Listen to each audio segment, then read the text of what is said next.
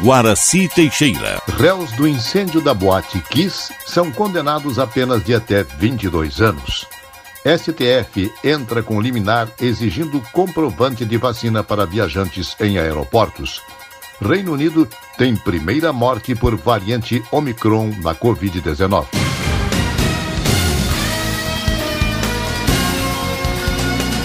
Estação da Notícia.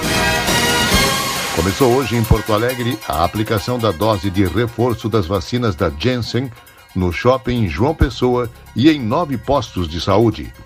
As doses de reforço para outras vacinas também estarão disponíveis em 55 postos de saúde e também no shopping João Pessoa, além do Largo Glênio Pérez. A capital confirmou o primeiro caso da variante do coronavírus Omicron. Segundo a prefeitura, o paciente infectado veio dos Estados Unidos e foi vacinado com uma dose do imunizante da Moderna. Terminou na sexta-feira o mais longo júri da história do Rio Grande do Sul.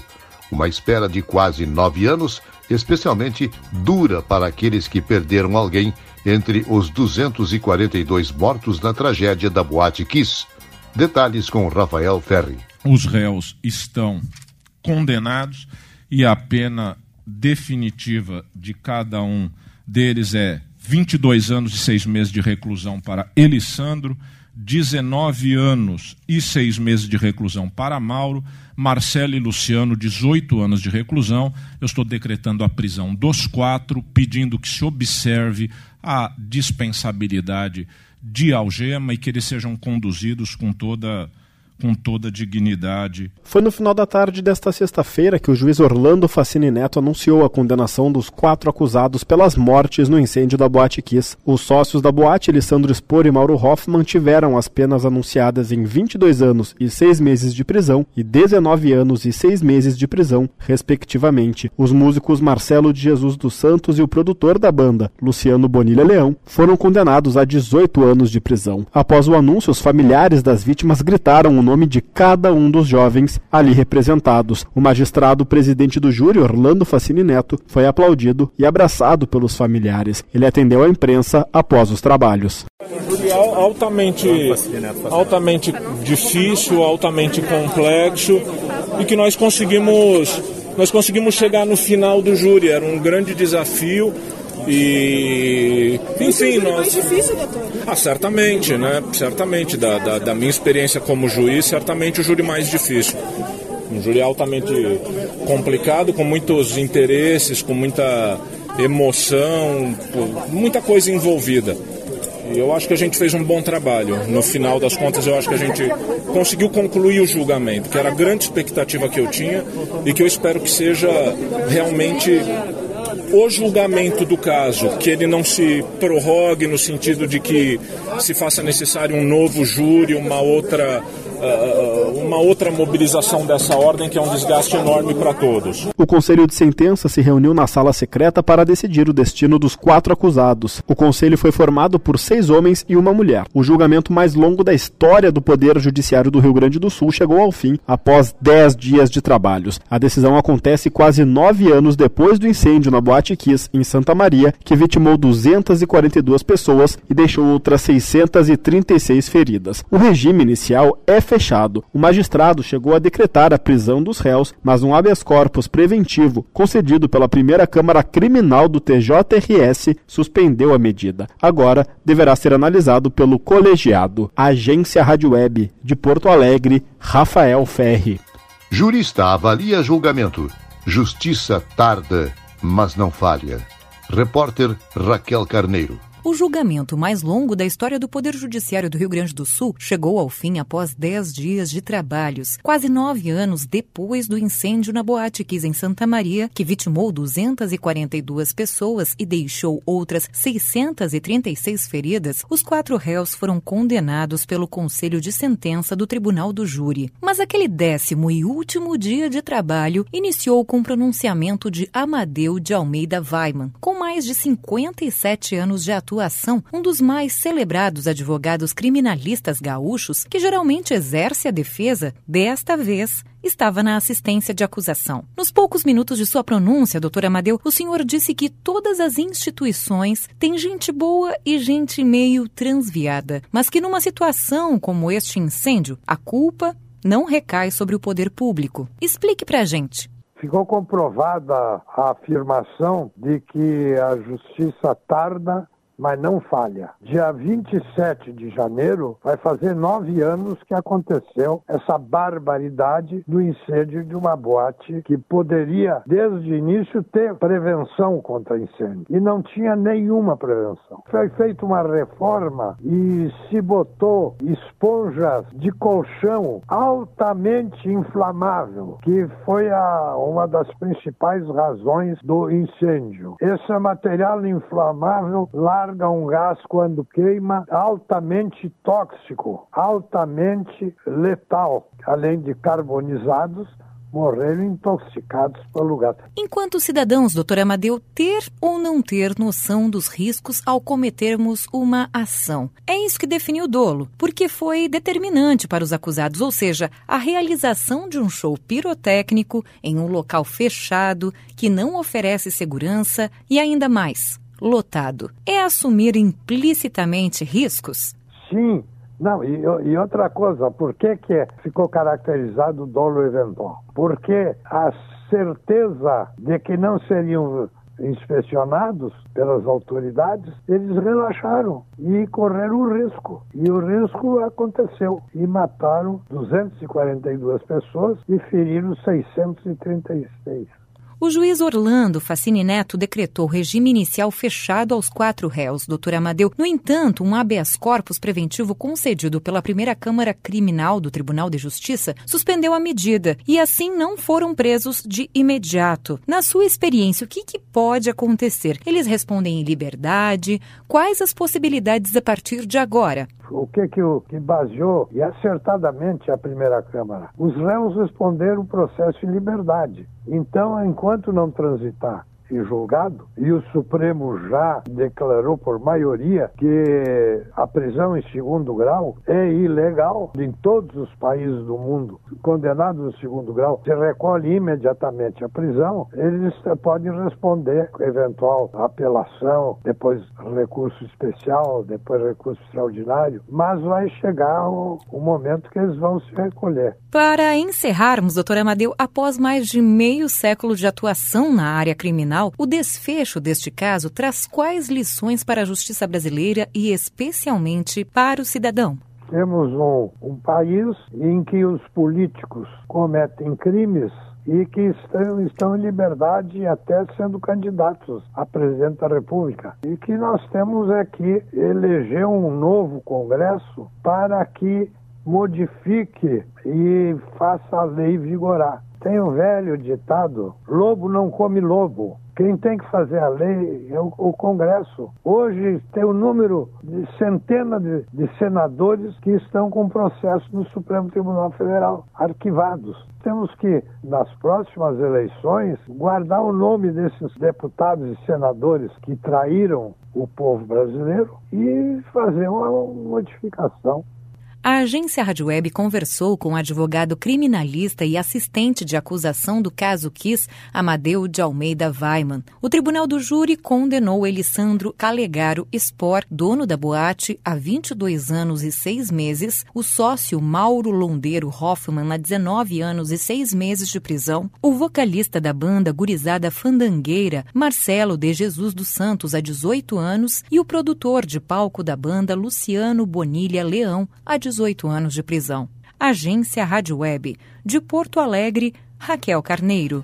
Média móvel de mortes por Covid-19 mantém-se em queda. Repórter Alain Barbosa. A quantidade de óbitos por Covid-19 nas últimas 24 horas no país foi de 86 pessoas. De acordo com o painel do Conselho Nacional dos Secretários de Saúde, CONAS, o Brasil somou neste domingo 616.830 mortos pela doença. Desde o início da pandemia, foram mais de 22 milhões e 198 mil casos confirmados de pessoas infectadas pela doença, sendo que nas últimas 24 horas foram mais 1.688 infecções confirmadas. A taxa de mortalidade pelo coronavírus é de 293,5 para cada grupo de 100 mil habitantes, enquanto a taxa de letalidade, que avalia o número de mortes em relação às pessoas que apresentam a doença, é de 2,8%. A média móvel de mortes dos últimos sete dias manteve-se em rota de queda em relação às semanas anteriores, somando 171 óbitos. Foram 23 menos mortes na média, se comparada à semana encerrada em 5 de dezembro. Agência Rádio Web de Brasília, Alain Barbosa. Sobre a vacinação, o balanço indica que 139 milhões 339 mil 569 pessoas estão totalmente imunizadas no Brasil porque tomaram a segunda dose ou imunizante em dose única, total equivalente a 65,3% dos habitantes. Os que tomaram ao menos a primeira dose de alguma das vacinas contra a Covid somam mais de 159 milhões e 800 mil pessoas e quase 20 milhões e 500 mil doses de reforço já foram aplicadas. O ministro do STF, Luiz Roberto Barroso, entrou com liminar, criando uma portaria exigindo o uso de passaporte das vacinas para todos os viajantes de fora do Brasil que desembarcarem nos aeroportos brasileiros.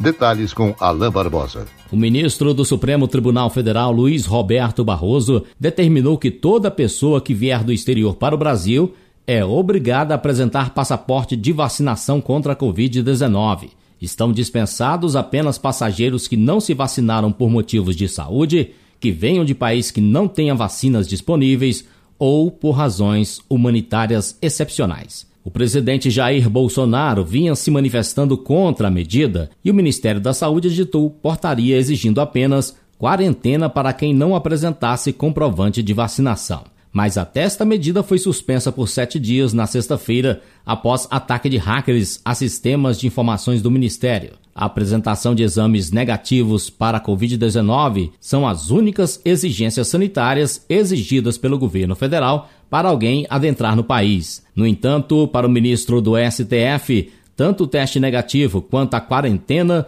não podem substituir o passaporte da vacina.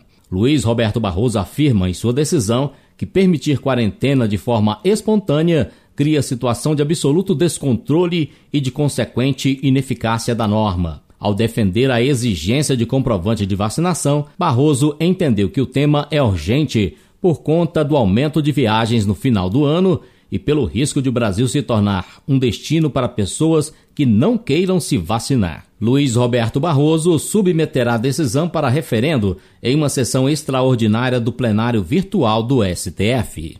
Agência Rádio Web de Brasília, Alain Barbosa. Bolsonaro sobrevoa cidades atingidas por temporal na Bahia. Repórter Carolina Prazeres. O presidente Jair Bolsonaro sobrevoou na manhã deste domingo as cidades do sul da Bahia devastadas pelas chuvas. Ele chegou em Porto Seguro por volta das 9h50 da manhã, de onde pegou um helicóptero para sobrevoar a região. Junto estavam os ministros do Desenvolvimento Regional, Rogério Marinho, da Cidadania, João Roma, da Saúde, Marcelo Queiroga, e do Gabinete de Segurança Institucional, Augusto Heleno.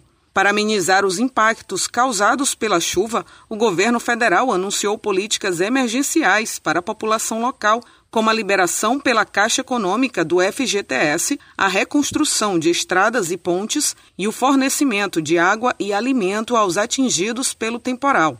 O presidente e a comitiva deixaram a Bahia às 1h40 da tarde. Neste domingo, cerca de 241 militares do Corpo de Bombeiros e dois helicópteros atuam nos resgates de vítimas e no apoio às comunidades afetadas. Na zona rural de Amargosa, no recôncavo baiano, uma casa foi soterrada e a família está desaparecida. Quase 70 mil pessoas foram afetadas pelas chuvas no sul e extremo sul da Bahia Segundo o Corpo de Bombeiros, mais de 3.500 estão desabrigadas por causa do temporal que atinge o estado desde a primeira semana de dezembro. De acordo com informações da Superintendência de Proteção e Defesa Civil da Bahia, 30 cidades estão em situação de emergência. Agência Rádio Web, com informações da Bahia, Carolina Prazeres. O Sindicato dos Jornalistas repudiou as agressões sofridas pelos jornalistas das emissoras afiliadas à Rede Globo e SBT na Bahia.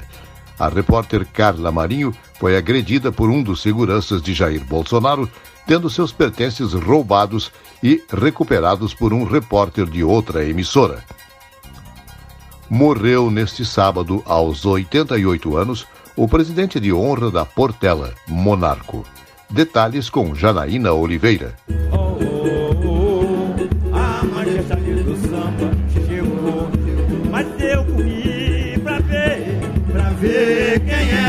Amantes e admiradores do samba se despediram neste fim de semana do sambista mestre Monarco, presidente de honra da Portela. E o Demar Diniz, o guardião mais antigo do samba carioca, morreu no sábado, aos 88 anos, por complicações após uma cirurgia no intestino. Ele estava internado há um mês no Hospital Federal Cardoso Fontes, no Rio de Janeiro. Referência da Escola de Madureira, ao lado de nomes da nata do samba, como Paulinho da Viola e Clara Nunes, e o Demar Diniz ganhou o apelido de Monarco ainda na infância. O sambista integrava a ala de compositores da Portela desde 1950. Oh, oh, oh,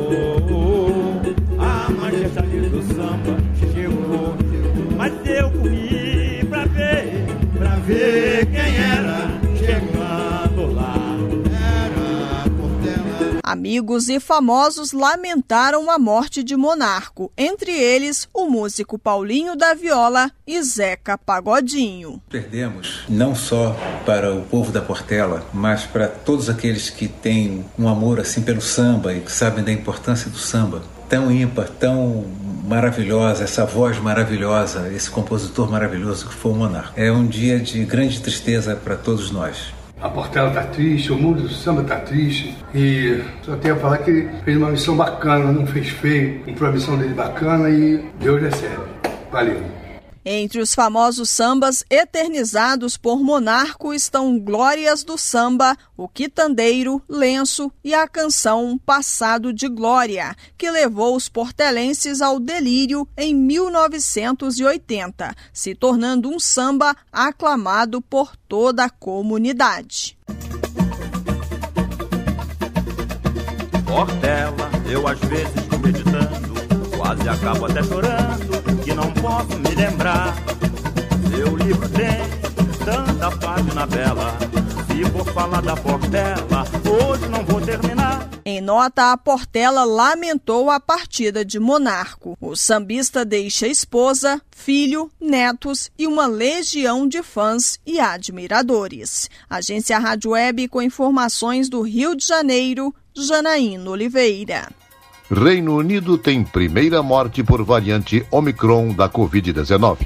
Repórter Alexandra Fiore o Reino Unido registrou a primeira morte por Covid-19 ligada à variante Omicron. Este é o primeiro caso conhecido de morte pela Omicron no mundo. O anúncio foi feito nesta segunda-feira pelo primeiro-ministro Boris Johnson. Segundo ele, a Omicron está gerando hospitalizações no país e é preciso reconhecer o ritmo com que o vírus se acelera. Somente no domingo, 1.239 novos casos da Omicron foram confirmados no Reino Unido, elevando o total detectado para 3.100 137, 65% a mais do que o dia anterior. O Premier anunciou que todos com 18 anos ou mais na Inglaterra poderão receber uma dose de reforço até o fim do ano. Dados iniciais apontam que a eficácia da vacina contra infecções sintomáticas é menor contra a Omicron para quem recebeu duas doses, mas que uma terceira dose de ambas as vacinas usadas no país, a Pfizer ou a Moderna, podem aumentar a proteção para mais de 70%. Agência Agência Rádio Web com informações internacionais, Alexandra Fiore. Estação da Notícia, um serviço jornalístico da Rádio Estação Web. Noticiário geral da Agência Rádio Web. Redação de notícias, Janaína Sabrito e Rogério Barbosa. Nova edição amanhã, às 18h45. Fique agora com Melissa Johan e o programa Fábulas Encantadas. Boa noite.